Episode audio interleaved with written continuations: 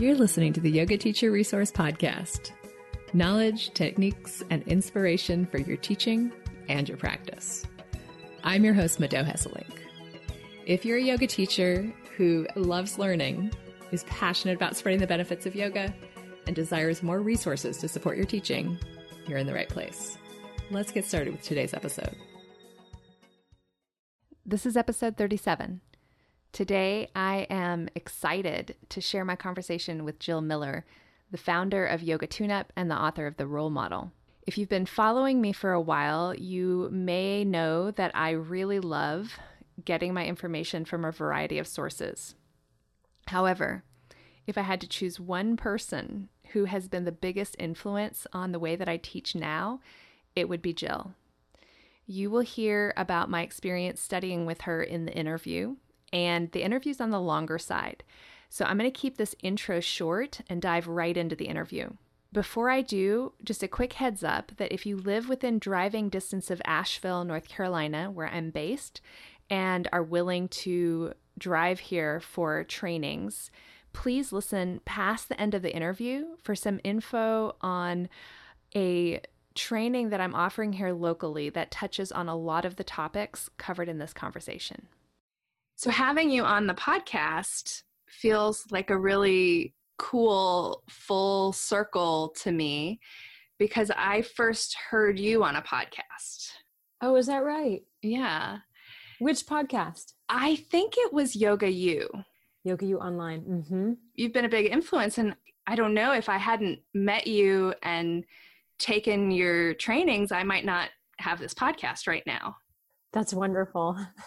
well, that's how I feel about yoga because if it weren't for the Raquel Welch yoga video, I might I might be on the other side of this phone this phone call right now, podcasting with you. It's thanks to media that I was actually introduced to yoga at a very young age. I'm a little nervous oh. to have you on. you have the bigger microphone. It's clear by looking at you uh, through the through the the screen here. So I'm intimidated by your microphone. But I am really grateful that you made the time to come and talk about hip replacements is the plan. Oh, cool.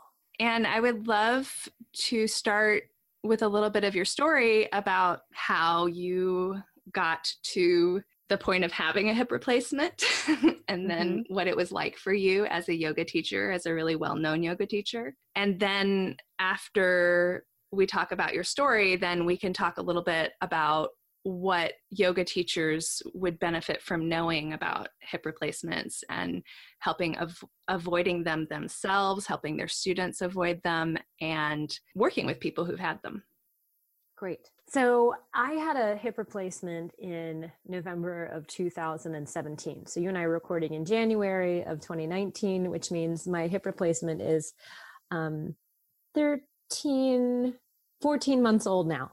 I have a 14 month old uh, tech in my body, and I've been bionic for for the, so many months.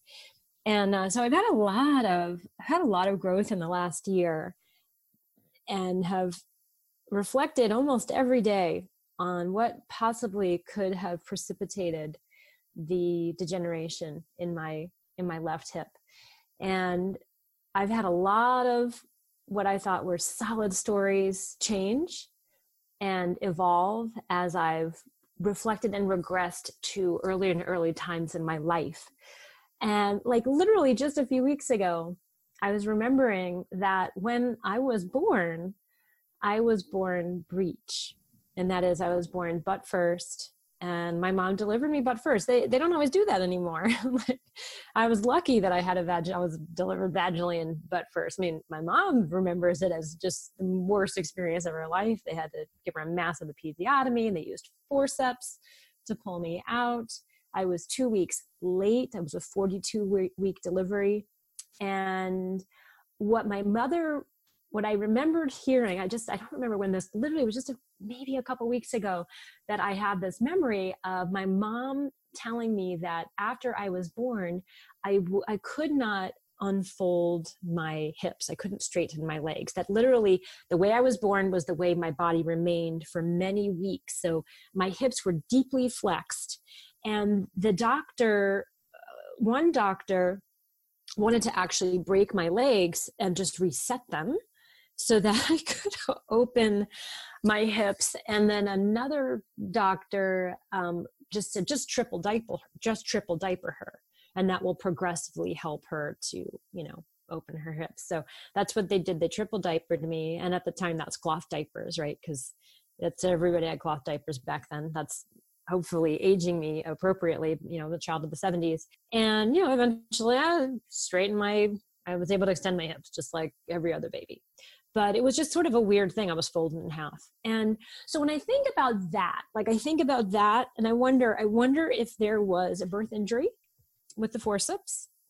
Um, and I was protecting myself because I know what the role of the psoas is in the human body right now as a an educated anatomy geek and a educator of of people in movement um, that that reflex that we have that primitive reflex to protect the gut and the viscera is an activation of the psoas. And so i'm just wondering if this was some you know birth trauma from the forceps delivery that my body held on to. And it ended up over you know over decades and decades.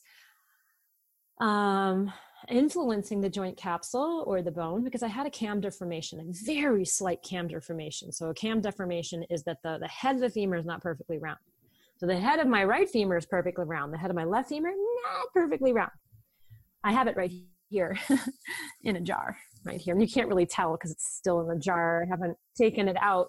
So my like my new not theory, but my new like piece of information that I wasn't really recalling when uh, on the initial sort of uh, blogs that I wrote and podcasts that I did, and I'll you know I'll tell you the other I think causal factors of the de- degeneration for sure, but this could easily have been some type of birth trauma that you know over time added up.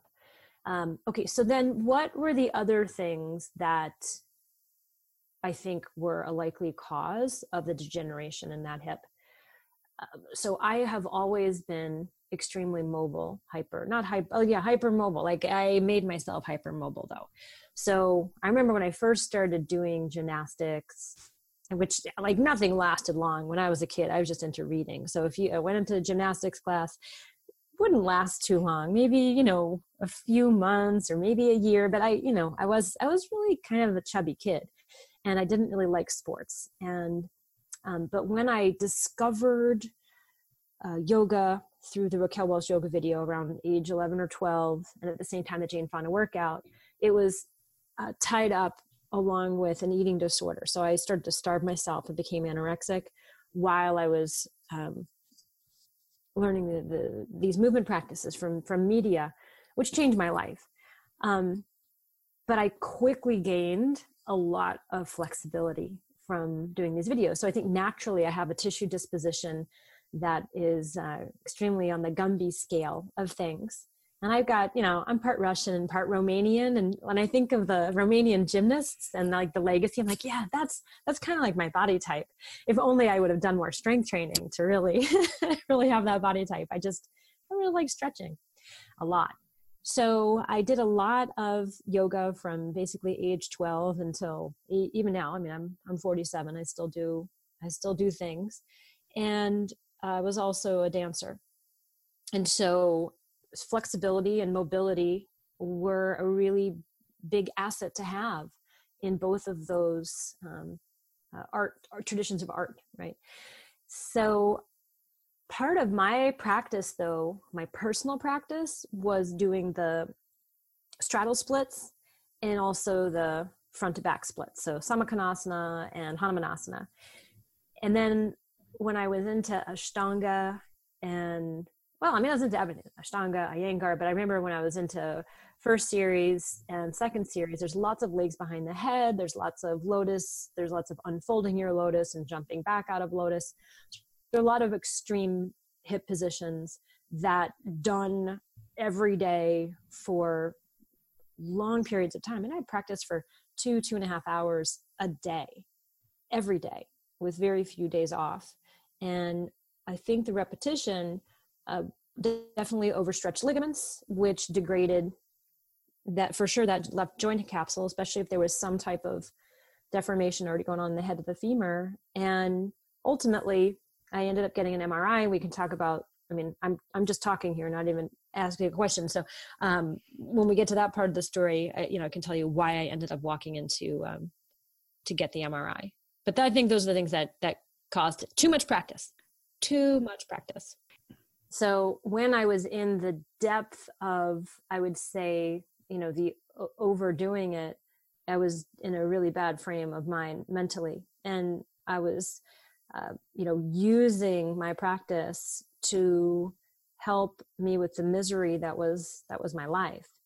And this is all by the way the, the, majority of that heavy practice was through my 20s and by the time i was in my early 30s um, i pretty much stopped cold turkey and started developing yoga tune up as a way to um, rebalance my body and get strength back really focus in on proper articulation of my joints if i weren't a practitioner like i was i think that i'd probably have a hip replacement in my late 50s instead of my mid 40s yeah I think at some point the hip that I got from either genetics or from the possibly the forceps delivery, let's possibly, my new theory, um, was at some point in this in this life cycle was not going to last. But I I think I hastened its degradation with the amount of flexibility practice I did, and you know when when some of the some of the kickback because i was very i've been very open about the whole process of the hip replacement journey.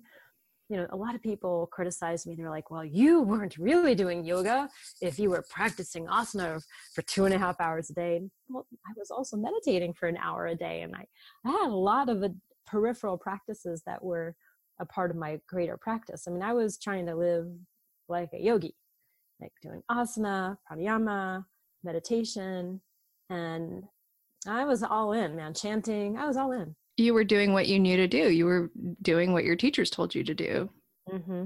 and what was working for you at the time too. Yeah, but I loved it more than I loved my my life. Like the practice gave me gave me joy, whereas my life did not. Mm. Yeah. Well, I think many of us find yoga that way. Mm. Mm-hmm. So, what was it like all those years later, you had been doing more sustainable practices for a really long time already. What led you to realize that that wasn't enough and that you needed some surgical intervention? Well, I knew enough about anatomy and I knew enough about um, recurrent signals to recognize that I had I had probably some trauma in that left hip. So what was the canary in the coal mine was I had a, there's a muscle called the tensor fascia lata, which is a a small lateral anterior muscle of the of the thigh, and it's one of your synergists in hip flexion, and it also inserts into the IT band. And I would have infrequent spasms in that muscle, and I could always um, correct my way out of it. I could do exercises that would um, turn off the muscle, but it would flare up for a few days at a time and then go away for many, many weeks or months, and then it would show up again. And the fact that it would recur and that the frequency of its recurrence of spasm were you know sort of getting closer and closer between i i thought that i might have torn out have a little small tear in my labrum and that that would that muscle was um was the was the the smoke or the the red flag for me. And this all happened at the same time that i was having children. And i did not want to have any imaging on my body until I had had as many children and nursed them as long as I possibly could because I didn't want any in anything to make me mistrust my body because I had a lot of trust in my body. And um, so I think when Asher was, yeah, just about a year old, I was still nursing him, but I, I decided to go and have the MRI because I started having some knee pain. and I was like, okay, I am not going to let the problem with my hip create a secondary problem. and so that's why I went because I started having some knee pain that I knew was directly being caused by whatever was going on in the hip.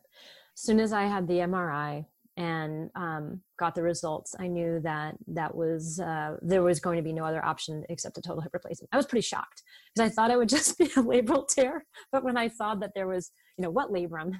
There was there was nothing. There was no cartilage there. Um, I had worn down the bone completely. There was uh, chondromalacia, there were bone bruises, there was a perfect sphere. I mean, you can see it in the bone I have on my desk, a perfect sphere uh, carved out of the head of the femur and the acetabulum. I was bone on bone. Yeah, there would there would have been no other conservative thing. I've had many people on social media say, "Well, why don't you just do um, gelatin injections or this or that? Yeah, just drink gelatin." Lots of people told me to drink gelatin. I was like, this is bone on bone at this point. There, there, there are no further. Believe me, I, I would, I would do every conservative measure under the sun. This was the conservative measure. This is what I was left with, and it was a great choice. And when I met my surgeon, um, his first three words to me, because he had just looked at my images when he walked in, were, "So when do you want to schedule?" And uh, yeah, that was a pretty solid pretty solid uh, story there. And so I had to make the decision about when I wanted to schedule, and I had some pretty big obligations that I needed to satisfy, some contracts I needed to satisfy. And so I, I gave it two and a half months after I met with him. And then I did it the day after Halloween so I could go trick or treating with my kids. And then on November 1st, I had my new hip put in. And are you willing to share a little bit about what that was like? Terrifying, Mado, because I had two children. And so I, you know, part of my fears in general are of dying. And so whenever there's surgery involved, um, that's where my head goes. I mean, I'm optimistic that I'm going to heal, but what if I die? so that was pretty scary for me. Yeah, that's that uh, Grim Reaper when you're on a gurney there i don't know who can't i mean maybe there's some people who don't have that that experience but i certainly i certainly do. My dad's a doctor. I've heard enough stories my whole life of super healthy people going into surgery and never coming back. So i mean you know i had some of those fears and of course being a mother of two small children one who was still breastfeeding yeah there's just there's that that sacrifice of uh, what if i don't come back? So and the choice i made about my surgery was a particular surgery called the direct superior approach. Now uh, there's only going to be a small handful of of humans who even know of, of, surgeons who even know what i'm talking about. So this is a surgery that was innovated by dr jason snibbe and he's out here in Los Angeles and he's trained I think maybe just two or three other surgeons to do this particular approach. And it's a very small scar as far as hip surgeries go. It's a, about three and a half to four inch scar. And it is uh, a process where they they cut something. They, they have to cut the distal tendon of the piriformis. And they don't cut you know the glutes or make a huge slice in the side of your thigh in the IT band like they used to do. And the technology now is, or this particular prosthesis I have is made by a company called Stryker. So it's a dual mobility uh, prosthesis, which the benefits of which are that there are no movement contraindications ever. I mean, literally, they want you moving in every range of motion as long as there's no pain immedi- immediately. And the post surgical recommendation was to walk five times a day and to do the PT, to do as much PT as possible. I walked out of the surgical center six hours after I went in. Yeah, I used a, uh, a walker. And by the time I got home, I didn't use the walker again. I used the cane when I got out of or crutches when I got out of the car and I went home and I nursed my son. Wow. Yeah. I didn't have to spend the night. And which my father was like he was completely blown away and sort of disgusted because he's a doctor and he's never heard of this surgery. And he's like, You need to spend two nights in the hospital after that surgery. And I said, I'm home right now, and the physical therapist is coming later today. So, was that a function of the approach? This surgical approach is an outpatient approach. You can spend the night, they give you that option. Your insurance actually will cover you to spend the night. But I wanted to be with my family. I didn't want to be alone. I wanted to nurse my son. That's all I wanted to do. And, uh, I did. Uh, you know, in three years, maybe I'll say, I should have taken the night alone, but I didn't want to. I wanted to be with my family. I wanted to be in my house. And I wanted to be with my baby. So that's what I did. And are there a lot of different approaches or is there just one other standard or what do you do you know?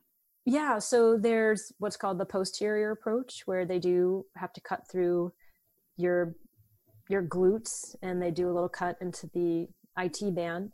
Um, this they just sort of shifted. They shift through the septa and dive their way down to the greater trochanter.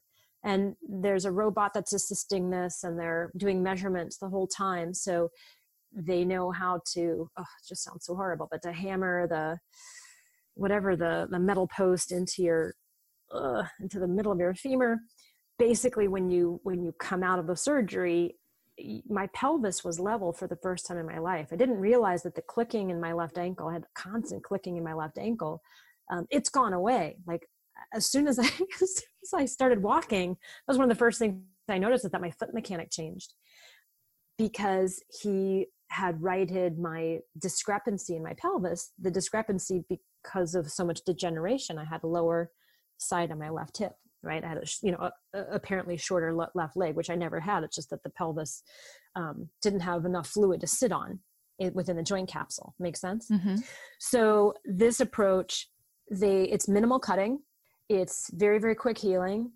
And there's a, another approach called the anterior approach where they don't cut any muscle, but they do cut the front of the, the front of the joint capsules. They cut the anterior capsule, which if you know anatomy, is one of the attachment sites for the rectus femoris. And all of my irritation was on the front of my hip. It was, uh, I had some rec fem tendinosis, and then I had that TF, that tensor fascia lata irritation. So I didn't want to have an anterior approach because that's where my irritation was. So I couldn't imagine having a scar on a zone that already that already had been an irritant for me you know, an infrequent irritant. So that's why I, liked this approach. And also the people that I talked to that had it, the athletes that I talked to that had had it, were just like so pleased with their with their recovery.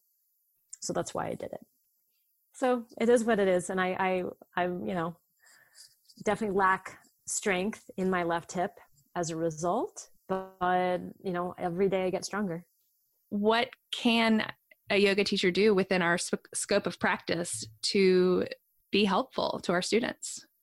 Uh, I, th- I think the, the thing within our scope of practice is that we need to listen to our students um, the you know, frequency of recurring pain. So you have acute pain, you have subacute pain, you have chronic pain. So acute pain is just a sudden onset, happens from a trauma.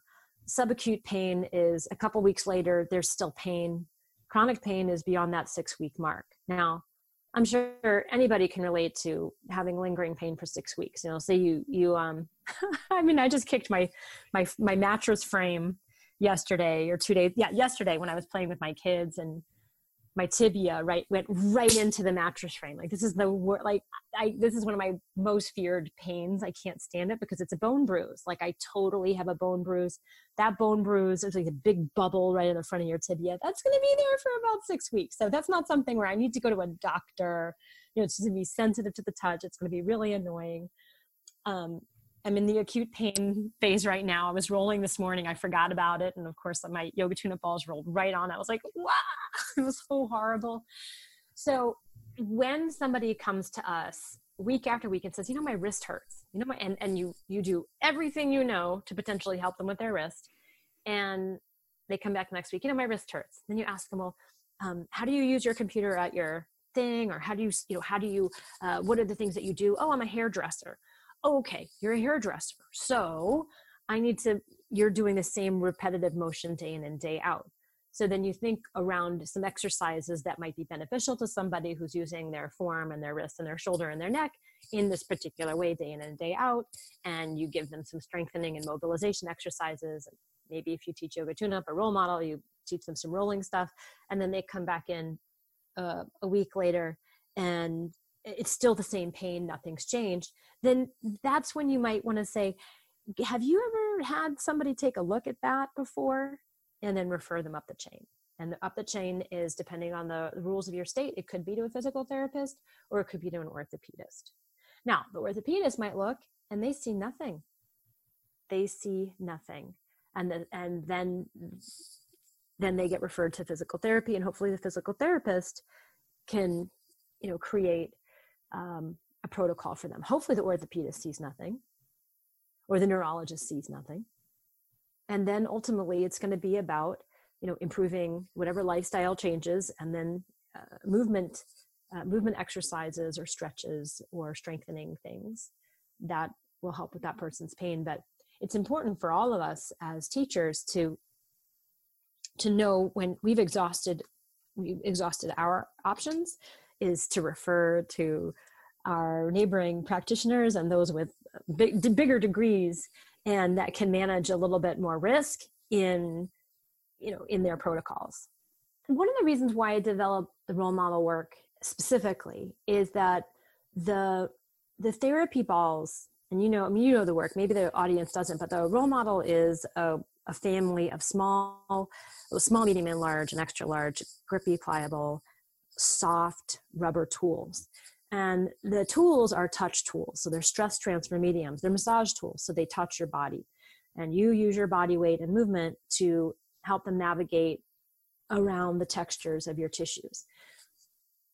One of the things that happens when you do that is you really get familiar with uh, different sensations that are innate within your tissue, and you're able to distinguish different degrees of um, pressure, tolerable pressure, wincy sensations, relief and release like sensations, downright pain, and lots of different textural experiences in your body. So you're able to differentiate, you know, if you dig deeper into the education, differentiate different types of fascia, you're able to understand what the texture of, of certain ligaments feel like versus what uh, certain different types tendons feel like, different muscle groups and their relationships to one another. So you get really familiar with your internal landscape.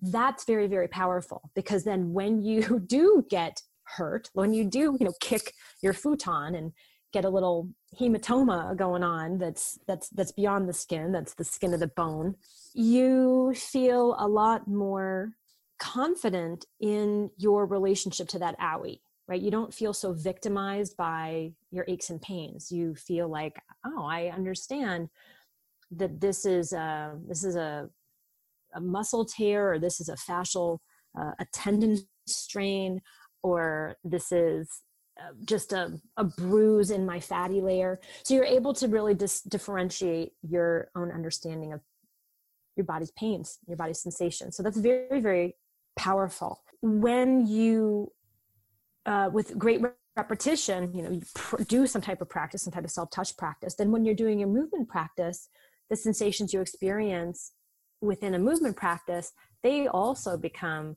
less threatening to you. I mean, I th- I feel like this is the is the process of learn of that svadhyaya of learning your own body, right? Learning its felt experience. Is that some in some way how you knew I mean, because it sounded like in your story that you were telling me earlier that you were kind of flabbergasted by it. That you were oh, like, well, I, I know my body so well. well, because I also had the assumption that if you were bone on bone and totally degenerated, Mado, that you would be in agony. Osteoarthritis, end stage osteoarthritis that merits a total bone replacement. That should be a person who can't walk, who's hobbling around. And that wasn't my story, Mado. I was moving beautifully. I was out of pain 97% of the time. I would have this infrequent flare up in my TFL. So to me, that wasn't a person who was living in a bone on bone, bone spurs all around, no cartilage. I'm showing her my bone again. So that's why I was flabbergasted because I was like, how could I have missed this? How could I, this person who thinks they're so in touch with their body, this person who's so embodied, how could I missed this? It's because the practices that I teach are um, I don't want to say pain avoiding, but they're pain mitigating so successfully that I didn't know that I was in that kind of pain. And the human body is far more complex. I mean, that's that's what's so interesting about it is that we will never fully understand it. No, we won't.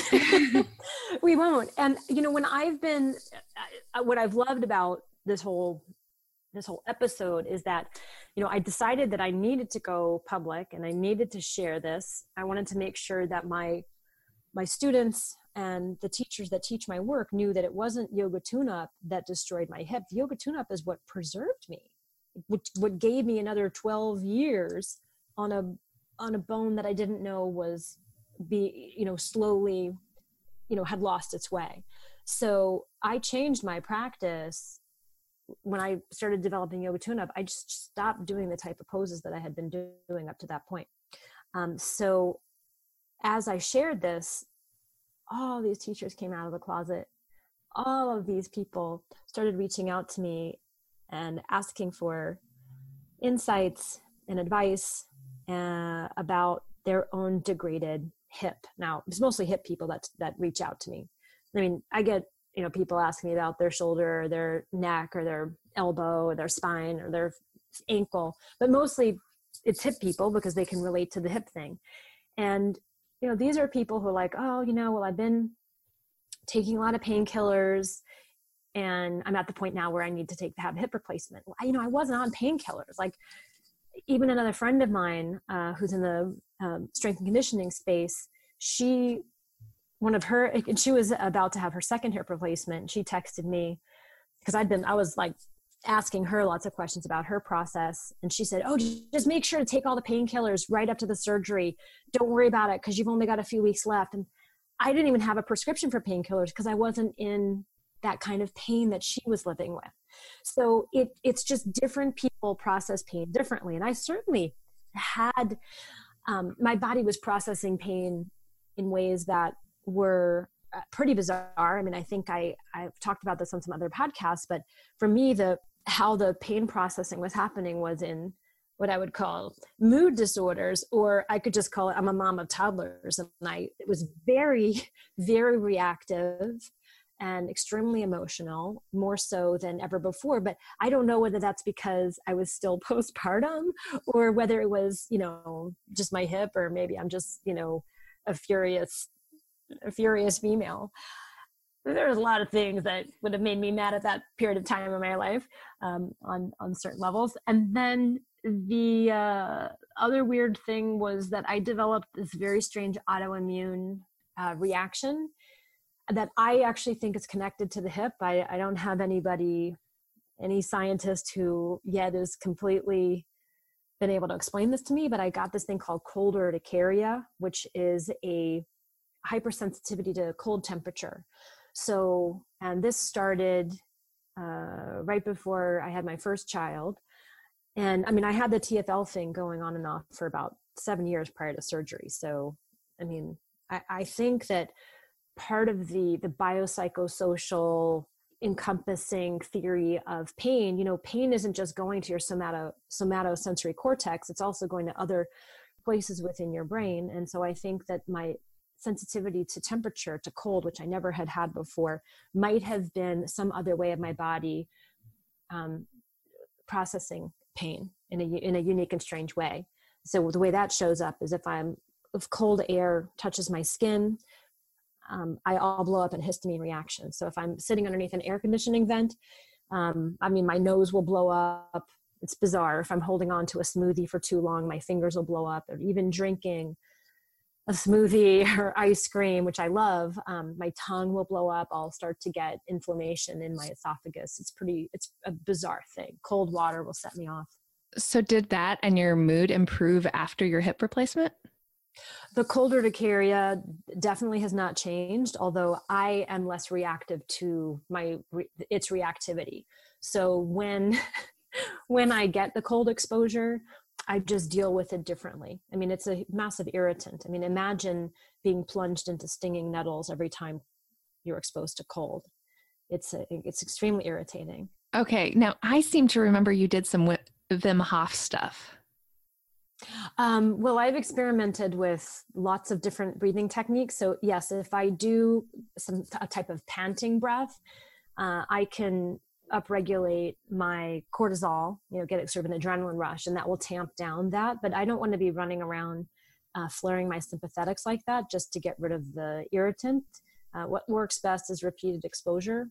So the more I expose myself to the cold and just endure it, then I have a lesser and lesser um, disturbed reaction to the irritant. I was just wondering what had inspired you to pursue that if you had that particular affliction. So now it makes oh, sense. no no no no. I don't do the the cold plunge.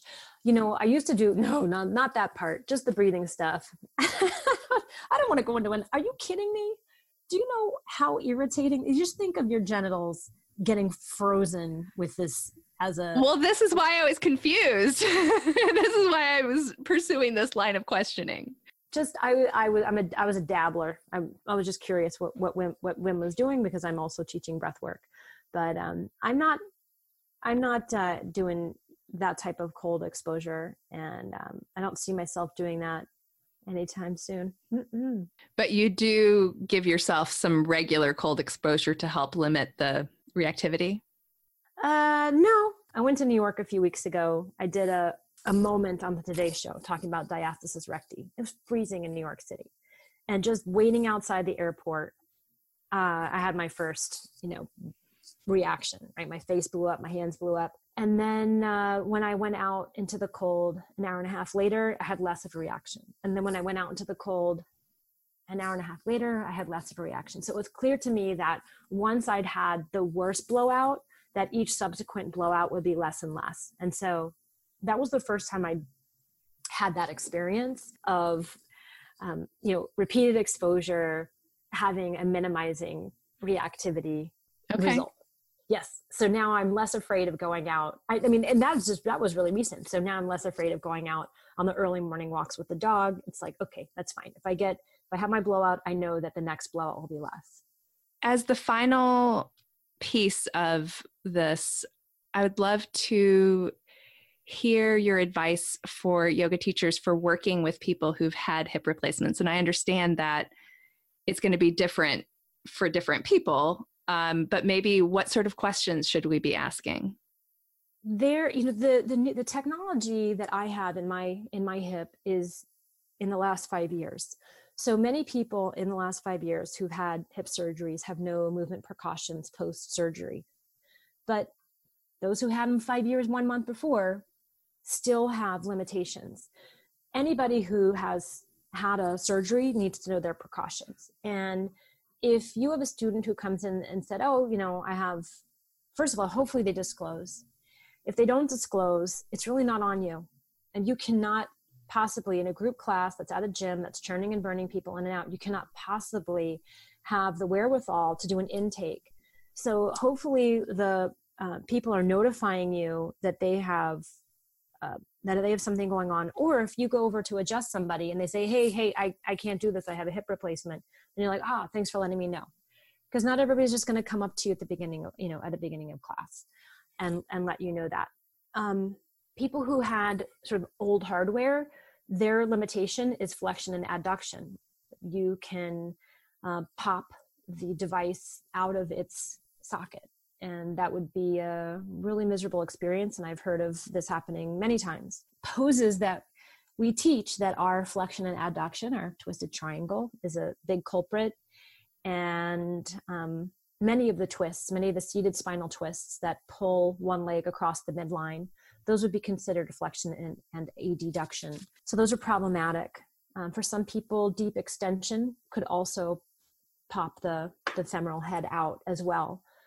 And so, but if somebody comes in and they don't know their precautions, I I would probably be conservative and I would teach them as if they had an old school old school hardware. So even if someone said, "Oh, I just had I had hip surgery 2 years ago, and everything's fine." I said, "Do you know your movement precautions?" uh, what did your surger, surgeon tell you or what did your physical therapist tell you when they released you if that person doesn't know I would literally treat them as if they had old hardware because some there might be clinics and there are clinics that are still doing using old hardware because that's what the surgeons who work at those clinics are um, are still are still using. Not everybody's using this this new stuff um, because it's it's very expensive to get the training and um, it just depends on which hospitals your insurance is working with and you know what privilege you have with your insurance and and that that limits you know limits our knowledge but the unfortunate thing is a lot of people who are not you know like um i of course remember everything any doctor has ever said to me because that's just the kind of person i am and i'm a little bit obsessive that way. My dad's a doctor so i you know i just i've learned to listen. They're they don't know. They just it's just not something that that might be on their radar as a as a all day everyday thing. So first of all find out what those hip precautions are. You're going to send them packing because ultimately you want them to be able to get as much out of your class as possible. So just say hey can you go look in your record? Just go look in your medical records and if you don't know how to look for it bring it in. And by the way if you're a teacher and you don't know how to you know look at a discharge and you know what it says for movement precautions then have that person call their surgical office or you know you've got to find out. That's what I would say.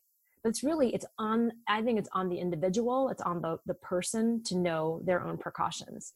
It's really not fair to put that on a yoga teacher because it's not like that's part of our training. The other thing that I would say is that while one hip has been replaced, another hip has been working overtime for that person's body for decades, likely. And so the compensation patterns are that the other side of the body, and specifically the stuff below the pelvis, um, there's going to be a lot, uh, many different uh, bizarre compensations from foot to hip on that opposite side of the body. And the knee often pays a, a dear price. So those would be things to really pay attention to is making sure that that student um, becomes more aware of their own patterning and and so that can be very interesting especially if you're a teacher of asana asana often you do one side and then you do another side um, to really try to help that person improve sense through the different myofascial zones myofascial tissues um, seeing if they can exert pressure into different places within their foot or take pressure off of certain places in their foot to get different tissues to fire up the, the myofascial trains and chains so that's very interesting. And then often people who've had hip replacements because of those compensation patterns, when you go higher up in the body, when you go through the lumbar and the thorax, they will have some type of scoliosis from their body having rotated away from the degenerating hip. So um, it's really interesting to work with them through their core. Um, I saw patterns in my rib cage that I hadn't seen before until my pelvis was level. And once my pelvis was level, um, I started seeing rotations in my my ribs that I hadn't seen before. Um, the level pelvis gave me the gift of seeing of seeing of seeing my spine for the first time the way it had decided to bend. And um, so that's just been a really interesting journey is working through my my rib cage and my lungs and my diaphragm and sort of remodeling. I, I call my whole journey the roll remodel because there's been a lot of remodeling of soft and hard tissues in this uh, in this in this journey. So that's going to go all the way up the chain that's going to go through the neck and head out through the shoulders and arms. So the really the whole body is replaced mm. when you get a when you get a hip replacement. It is a interior redecorating and this will take years and years. Part that's part of what's so exciting for me as a, a, a consumer of movement is that i get to rediscover new movement patterns and look at the decades of compensations that have been knit into uh, yeah into the way I move and break them break them down and learn new things and try to create as many new inputs as possible so that my my body ultimately adapts and grows from from this whole experience. It sounds like you also have had a tremendous amount of mental and emotional growth through the process. Oh my gosh. I'll tell you what, this is the fun part. The movement stuff has been the fun part. Learning new models of movement, doing so much with my physical therapist, Leffel McCurdy, who is literally a, a white witch and a, a, sorcerer. And I just got so lucky in finding this woman as part of my really the, the my I would call her my lead medical team. She's been so amazing and become a really good friend. But the the mental and emotional has been the hardest. Like the physical part has been the easiest. Tissue is the tissue is adaptable. you can train it, you can nourish it, you can uh, strengthen it, you can weaken it. The hardest part has been that the I think the surgery itself uh, exposed a lot of other other emotional wounds, and so I'm I'm in deep therapy now, dealing with some pretty major PTSD that that cropped up last summer just out of nowhere, and that's been that's been definitely the hardest part of this whole journey is um, the the surgery opened up um, a different wound. Yeah. And, you know, we all have those wounds somewhere. And as hard as, as hard as it can be to face them, it is a gift also, especially if you're willing to face them. So yeah, so yeah, it doesn't feel so much like a gift right now. No. I'm in the I'm in the ick I'm in the ick part of it, but I know as eventually I'll be like I'll be oh my god I'll be smiling for real and not not forcing a smile. Oh my gosh, uncomfortable it is. Yeah. Yeah. Well, you know, I can relate. Not that I've had a hip replacement, but just every time that there's emotional growth available, it's always like really? Can I just maybe stay stuck. so I'm really grateful that you are so open about it and that you're sharing it because it does give strength to everyone else because we all have to share that human experience. Yeah. So thank you. Oh, thank you. Thank you for acknowledging that asking that part of the question because that's that's been that's been where the the real growth has been for sure or where the real potential for emotional growth is is the physical growth that's i'm, I'm gonna regrow tissue i'm gonna regrow nails i'm gonna regrow hair i'm gonna regrow a hip i wish you know like i was at the fascia congress in uh, berlin just a few just a few months ago in november. And they're up there talking about ways they can regrow bone. And i'm just sitting in my seat like itching my scar going you know like, where were you a year ago? Like in terms of preventing hip replacements yeah. you know i think that if you you're not going to know that you have two perfectly spherical femurs. Mm. you you're not going to know that unless you're everybody gets x-rayed at age whatever 25 you can see all your bones and everything in order you're just not going to know.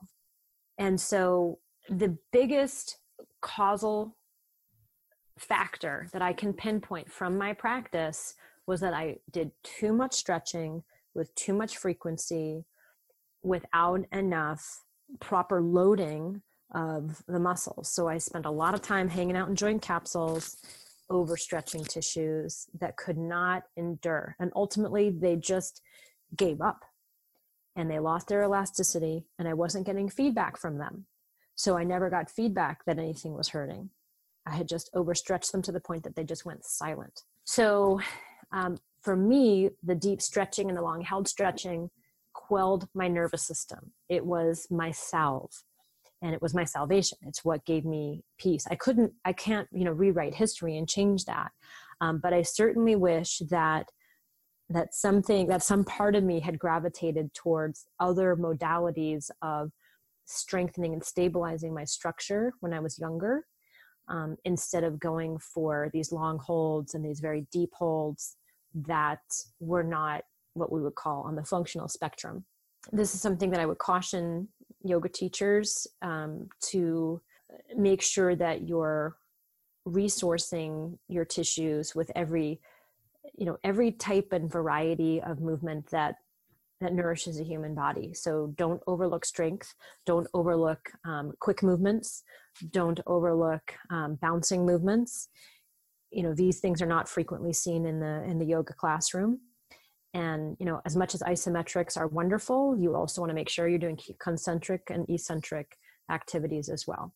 That's great advice, Jill, because I think many of us who gravitate towards yoga, we do find great joy in the deep stretching.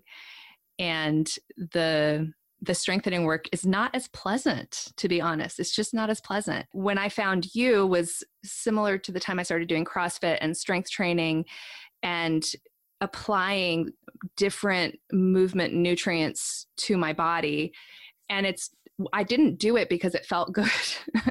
I didn't do it because I liked it. I did it because I had a sense that my body was going to fall apart if I didn't do it. So good. Yeah. But I was also had the privilege of having influences. You know, the, at the time that you were doing your intense deep stretching practices, it was a different time. There was less access to information, frankly. Oh, for sure there was no internet. exactly. I mean, there was, but it wasn't really. like it. yeah. There was no Facebook. There was no Instagram. There were no, yeah. So, what I teach in my classes, you know, and I try to say this really specifically is don't be too hung up on how it feels while you're doing the movement. Pay attention to how it feels when you're done. And not that, not that that's like the be all end all measurement, but when I do strength training, I don't I don't enjoy it. I don't enjoy the doing it. But it feels really good on my body afterwards. I can tell that my body is getting stronger and becoming more capable. And but it but it has taken me not just going for my first instincts, not just going for what feels good, but gathering information and then doing experimentations. What does work for this body? Yeah. I think I'll finish by just thanking you for being part of that journey and for the great work that you do educating people. Oh, thank you. My audience is yoga teachers. So maybe you want to talk about the level one. I'll talk about the level one because I did it. Sure. yeah. They, which we are now actually calling just the Yoga Tune Up Certification Program. Okay. We finally just took away the words level one. Okay. Yoga Tune Up Certification. Yeah. Yeah. So it's a how many day certification? Seven. It's a seven day program and it's quite intense. I did not know what I was signing up for when I signed up for it. I signed up for it because I'd heard you on the podcast. I looked you up and I noticed that you were teaching what at that time was the level one, just 10 minutes away from where one of my dear friends lives. And I was like, oh, well, then I don't have to worry about paying for lodging. So I think I could afford this. And it turned out that she was actually out of town. So I had her place to myself, which thank God, because I don't think I don't know how I would have survived it otherwise. Don't don't be intimidated. It's it's just you you need to have a there's homework and it's intense and you learn a lot and you will you know be asked to question what you know about yoga and about the human body so it was a it was a really eye-opening experience for me and if you want to just kind of refine what i just said yeah it's a it's a it's a process based program that I think fundamentally makes every educator who comes in the door look at their own biases about movement. And we do use yoga as an overall frame, but you don't learn a lot of asana in it. In fact, what we do is we spend a lot of time um, deconstructing or um, disassembling poses so that we break down fundamental human kinesiology. So you learn a lot about joint articulations, you learn about different types of muscle dynamics, the process of contractions and different types of stretches, different types of stretch rather. And there's a little bit of the yoga tune up therapy balls used just to help you with mapping and learning anatomy, embodied anatomy. It's also a leadership course. So I think you really um, start to look at your habits of speaking and the way you communicate about movement to groups and focus in on contextualizing to the humans that are in the room rather than teaching from a script. It really strips people down of a lot of the the models that they've come in with, right, from different schools of yoga and really helps them to see human bodies as human bodies that are uh, trying to sort of upload fanciful activities upon them and what might be best practices that could easily translate from modality to modality. So when you leave that training while it's a yoga tune up training, you actually can just instruct movement better. So whether you're a Pilates teacher, an athletic coach, a yoga teacher, um, or even a physical therapist, you have a much better way of explaining movement to students and helping them to find their way through their bodies. It's difficult to explain it fully, isn't it, Mado? I thought that was brilliant, actually. And I concur. I agree. I think that it really revolutionized my ability to explain and understand human movement. Yeah, um, and what we've seen from people who go through our program is that it's extremely empowering, and I think it's also a very good way for teachers to see more of what they're really about. And and I see our teachers as extremely entrepreneurial. You're one a great example. You've got this entire universe now that you've created, and it just tickles me to see the professional acumen of the people that go through our program, whether they continue to teach yoga tune-up or to use many of the principles that they learned as they develop their own business and their education platforms. So I think it's a it's a great place to sort of level up your where you're at, and especially if you've become complacent in you know, if we're talking to yoga teachers, if you've become complacent and you're tired of teaching the same type of classes that you teach all the time, this is a training that will also arm you with dozens of workshop ideas that can help you generate a really nice side income in addition to your regular classes. So I think you become more adept at teaching um, personalized yoga in privates and also specialized yoga in, in workshop type environments. So the, the training, it's only seven days, but it, it really gives you all those tools. And then if you become a teacher of yoga tune-up, uh, you get additional support from the teaching team. And then there's also seven other modules that go into other other narrow niches that are very important for educators of all stripes, not just yoga teachers. What I loved about it was that it gave me the tools to continue educating myself afterwards. Totally because there's only so much that you can stuff in in seven days, really. But it changed the way that I taught myself. And I just continued to use those foundations to keep layering in my education and be self educated. So, totally. Yeah. And we, we have trainings all over the world. So we have a team of trainers that lead the courses. Um, my next course, uh, the level one or the yoga tune training, is in LA February 7th through 14th. But I know Ariel, Kiley, she's teaching one at the Kripalu Institute in March, and that's going to sell out. So it's always wonderful to be there at the Institute. Um, and then we have trainings happening uh, I think in the Midwest and the West Coast. I mean, you just have to go to the website and then to find me on Instagram, which is where I'm most frequently found, is at Yoga Tune Up on Instagram.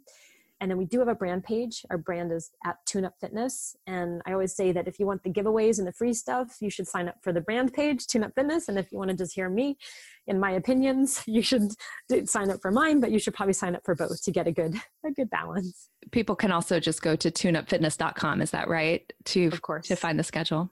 Yes, yes, and and sign up for the newsletter because we do lots of promos to the newsletter that we don't do anywhere else. Thank you so much, Jill. Oh, thank you, thank you for having me, Mado. I think maybe you can tell from that conversation why Jill has been such an influence on my evolution as a yoga teacher. She's truly a master teacher. And if it's realistic to get to her yoga tune up training in Los Angeles, I highly recommend it. If you happen to be closer to me, you can get some of the same skills in a training here in Asheville, North Carolina, that I'm putting together with some colleagues. It's called Functional Anatomy for Yoga Teachers. And I'm really excited to collaborate with some brilliant women, Ferris Fakhouri and Kat Matlock. Ferris owns Anjali Yoga and is a physical therapist, and Kat is a body worker and trigger point therapist in addition to being a yoga teacher. Both Ferris and Kat are going to be uh, guests on the podcast in the next few weeks, so you'll get to know them a little bit. We're teaching this training as a series because that's the format that we believe will allow you to retain the most information.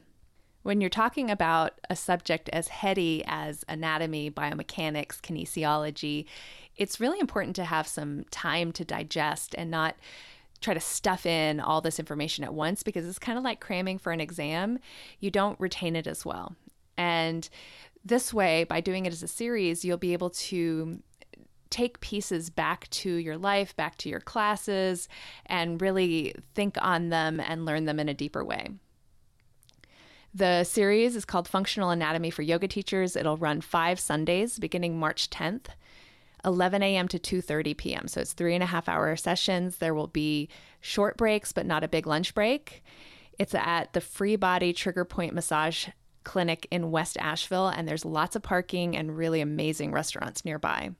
If you want to register, go to teachingyoga.net slash anatomy. And of course, I will include links to both trainings in the show notes. I love to hear your feedback about the podcast. Keep those emails and messages coming. I also really appreciate those of you who have left reviews. That means a lot. The best way to connect with me, the easiest way, the way that I'm going to be able to respond the most quickly, is the Yoga Teacher Resource Facebook group. If you're not a member yet, just go to teachingyoga.net slash join for the link. For the next few weeks, we're sticking with the anatomy theme. So, for those of you who love learning about the human body, I've got a lot more coming your way. As always, thank you so much for listening and have a wonderful week.